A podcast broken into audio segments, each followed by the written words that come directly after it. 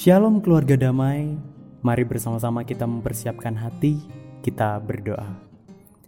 Kami bersyukur ya Tuhan untuk setiap hari baru yang indah yang Tuhan berikan untuk kami. Bantu kami untuk terus bisa menjalaninya sesuai dengan kehendak Tuhan. Tuntun kami dengan firman Tuhan dan bantu kami untuk memahaminya. Di dalam nama Tuhan Yesus kami berdoa. Amin. Renungan kita pada hari ini bertema Saksi-saksi Iman. Terambil dari surat Ibrani pasal yang ke-11 ayat yang keempat sampai dengan yang ke-7. Demikian. Karena iman Habel telah mempersembahkan kepada Allah korban yang lebih baik daripada korban Kain. Dengan jalan itu ia memperoleh kesaksian kepadanya bahwa ia benar.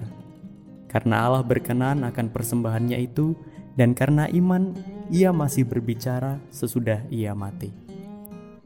Karena iman Henokh terangkat supaya ia tidak mengalami kematian dan ia tidak ditemukan. Karena Allah telah mengangkatnya. Sebab sebelum ia terangkat, ia memperoleh kesaksian bahwa ia berkenan kepada Allah. Tetapi tanpa iman tidak mungkin orang berkenan kepada Allah. Sebab barang siapa berpaling kepada Allah, ia harus percaya bahwa Allah ada dan bahwa Allah memberi upah kepada orang yang sungguh-sungguh mencari Dia. Karena iman, maka Nuh dengan petunjuk Allah tentang sesuatu yang belum kelihatan, dengan taat mempersiapkan bahtera untuk menyelamatkan keluarganya.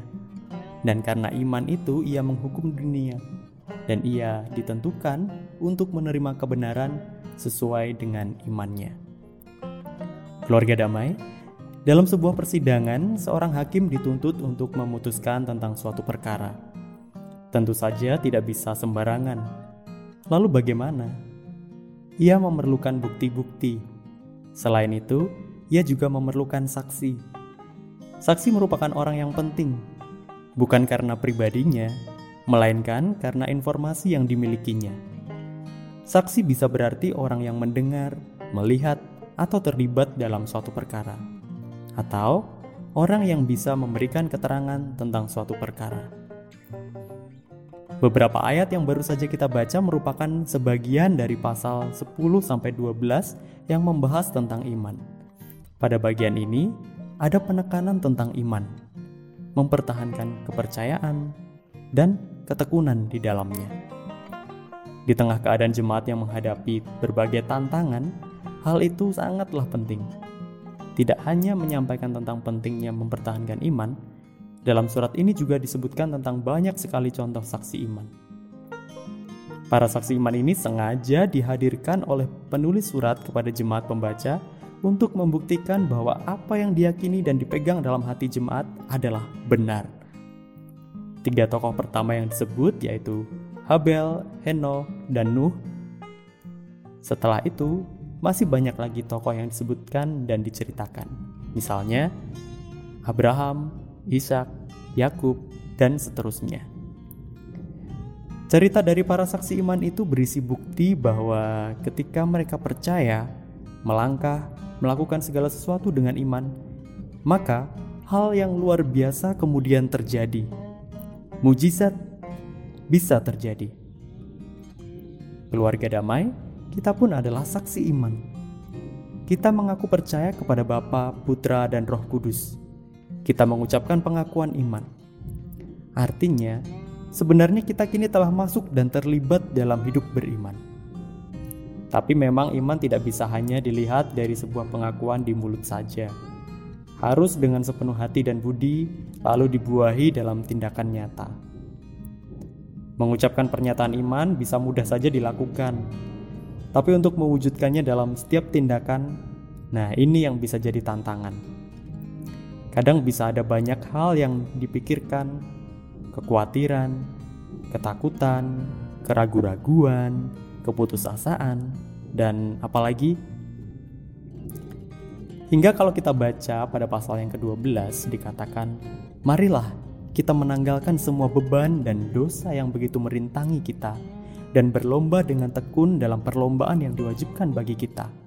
Marilah kita melakukannya dengan mata yang tertuju pada Yesus. Beban adalah segala sesuatu yang membuat kita berat untuk maju. Beban itu bisa banyak, misalnya seperti beberapa hal yang telah disebutkan tadi. Padahal, dalam sebuah perlombaan, kita harus terus melangkah maju. Sebelumnya, pada pasal yang ke-10 juga disampaikan peringatan supaya kita, orang percaya, berpegang pada pengharapan, tidak melepaskan kepercayaan, dan tetap tekun Sebab Tuhan yang menjanjikan itu adalah setia. Dan di akhir pasal yang ke-10 dikatakan, Tetapi kita bukanlah orang-orang yang mengundurkan diri dan binasa, tetapi orang-orang yang percaya dan yang beroleh hidup. Kita diingatkan untuk tidak menyerah dalam segala keadaan. Sebaliknya, kita diajak untuk bisa melewati berbagai badai hidup dengan keyakinan bahwa Tuhan telah menyiapkan sesuatu yang luar biasa di depan sana.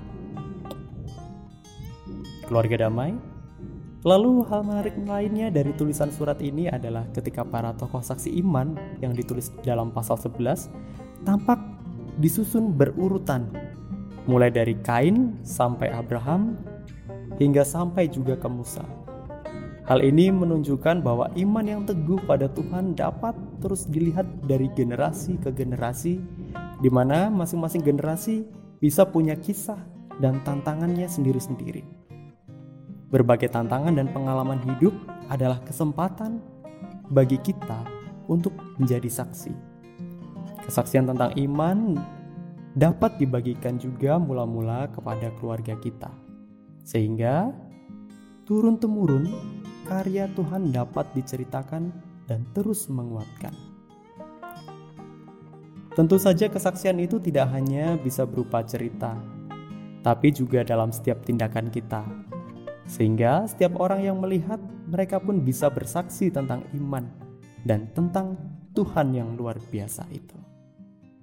Nah, keluarga damai, siapkah kita untuk menjadi saksi iman? Mari kita berdoa. Tuhan, kami bersyukur karena ada banyak sekali contoh teladan iman bagi kami yang Tuhan tunjukkan. Para saksi iman di Alkitab maupun melalui orang-orang yang Tuhan pertemukan dengan kami. Tuhan, bantu kami, tumbuhkan dan kuatkanlah iman percaya kami, supaya kami pun bisa ikut serta untuk menjadi saksi iman bagi sesama. Di dalam nama Tuhan Yesus kami berdoa. Amin. Keluarga damai, selamat mensyukuri hari yang Tuhan beri, Tuhan memberkati.